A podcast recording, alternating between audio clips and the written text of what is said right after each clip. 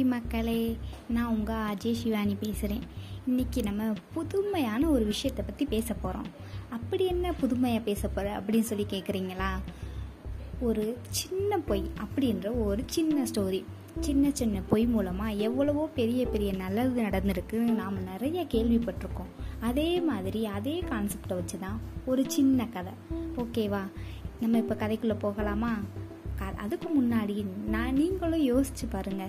உங்களோட வாழ்க்கையில் ஒரு சின்ன சின்ன பொய் மூலமாக எத்தனை பேருக்கு நீங்கள் நல்லது செஞ்சுருப்பீங்க? எத்தனை பேரை வந்து நல்ல முறையில் மாற்றிருப்பீங்க ஒரு சின்ன பொய் சொல்லி அவங்கள நல்ல வழிக்கு கொண்டு வந்திருப்பீங்க. அப்படின்னு சொல்லி நீங்களும் கொஞ்சம் திங்க் பண்ணி பாருங்கள் நம்ம கதையில் ரெண்டே ரெண்டு பேர் தாங்க. சலூன் கடைக்காரர் ஒருத்தவர். அவர் பேர் வந்து நாராயணன்.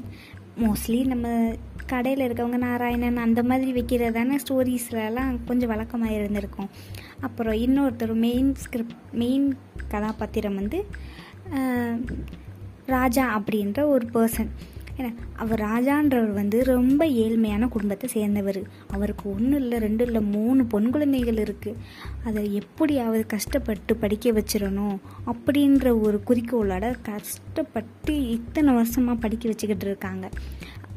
பொண்ணுங்களை காலேஜ் அனுப்புகிற அளவுக்கு படிக்க வச்சுட்டாங்க.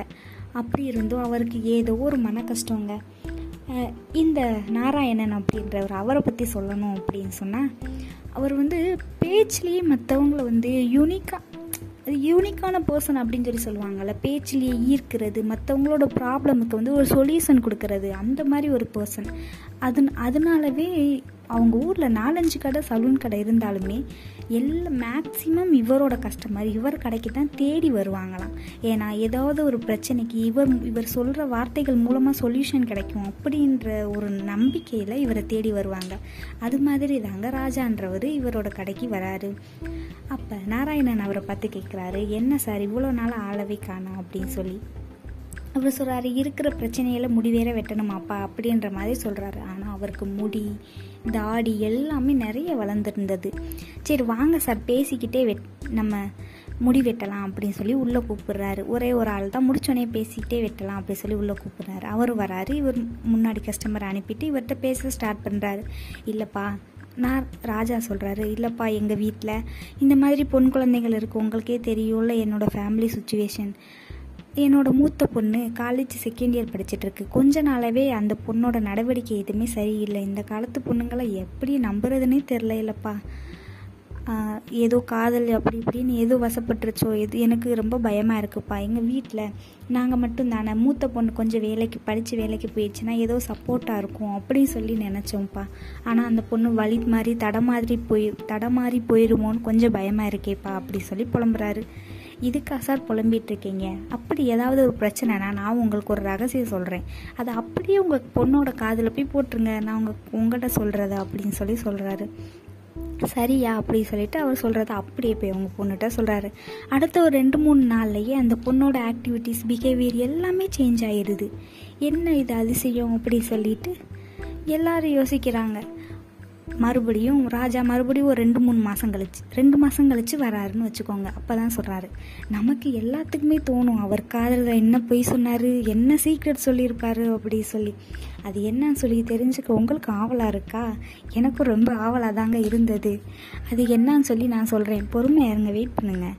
அது என்னன்னா அவர் சொல்லியிருக்காரு நீங்கள் உங்கள் பொண்ணுகிட்ட போய் இந்த மாதிரி ஒரு தெரிஞ்சவங்க வந்து எங்கள் டாக்டர் மாப்பிள்ளைக்கு உங்கள் பொண்ணை தரீங்களா? அப்படின்னு சொல்லி கேட்டாங்க. அதுக்கு நான் சொல்லிட்டேன் டாக்டர் மாப்பிள்ளையை கட்டிக்கிற அளவுக்கு என் பொண்ணு ஒரு லெக்சரராவது ஆயிருக்கணும்ல. அட்லீஸ்ட் ஒரு ப்ரொஃபஸர் ஆனால் தானே அந்த அளவுக்கு ஈக்குவலாக இருக்கும். என் பொண்ணை ப்ரொஃபஸரை ஆக்கிட்டு நான் உங்கள் டாக்டர் மாப்பிள்ளைக்கு கட்டித்தரேன். அப்படின்னு நான் வந்து வாக்கு கொடுத்துட்டு வந்துட்டேம்மா. அப்படின்னு சொல்லுங்கள் அதுக்கப்புறம் உங்கள் பொண்ணோட ரியாக்ஷனை பாருங்கள் அப்படின்ற மாதிரி சொல்லுங்கன்னு சொல்லிட்டு அந்த சலூன் கடைக்காரர் சொல்லியிருக்காரு. அந்த ஒரு சின்ன பொய் அந்த பொண்ணோட லைஃபையே மாற்றிருச்சுன்னா பார்த்துக்கோங்க அந்த பொண்ணுக்கும் திடீர்னு ஒரு ஆசை வந்துருச்சு. நம்ம டாக்டர் ஒய்ஃப் ஆயிடுவோம் அப்படின்ற ஒரு சின்ன பேராசை ஒரு சின்ன பொய். அந்த பொண்ணோட லைஃபையே அப்படியே டோட்டலாக மாற்றி போட்டுருச்சுங்க.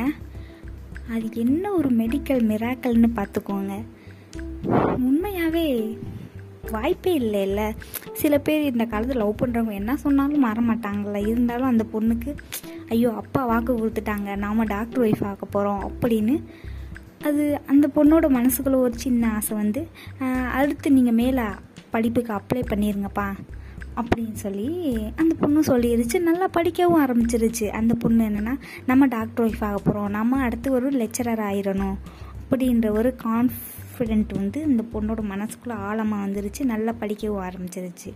அடுத்து மேல் படிப்புக்கு போட்டு அந்த பொண்ணு கண்டிப்பாக படித்து கண்டிப்பாக ஒரு ஏதாவது ஒரு நல்ல காலேஜில் லெக்சராக மாறி லெக்சரராக மாறிடுவாங்க.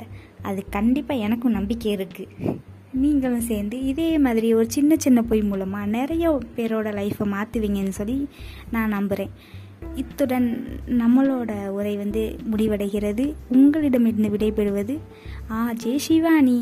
Thank you welcome